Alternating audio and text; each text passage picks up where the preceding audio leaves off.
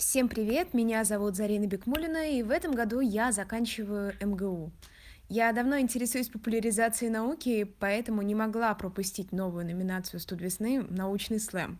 Science Slam— это такой научпоп формат, где спикер максимум за 10 минут рассказывает о собственном исследовании, причем можно использовать любые ресурсы, демонстрации и даже проводить опыты на площадке. Победитель определяет зрители, и в этом смысле на РСВ получился не совсем слэм. У нас была полноценная и очень крутая комиссия, которая выставляла баллы.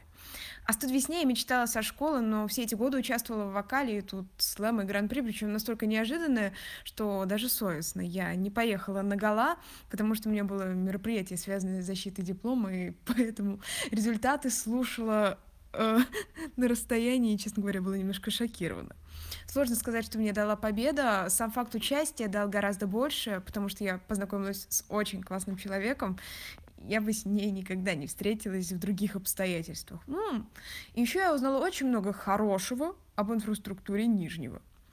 В общем, выводы были озвучены по ходу доклада. Что-то новое — это всегда интересно. Поэтому я хочу пожелать всем подписчикам не бояться экспериментировать.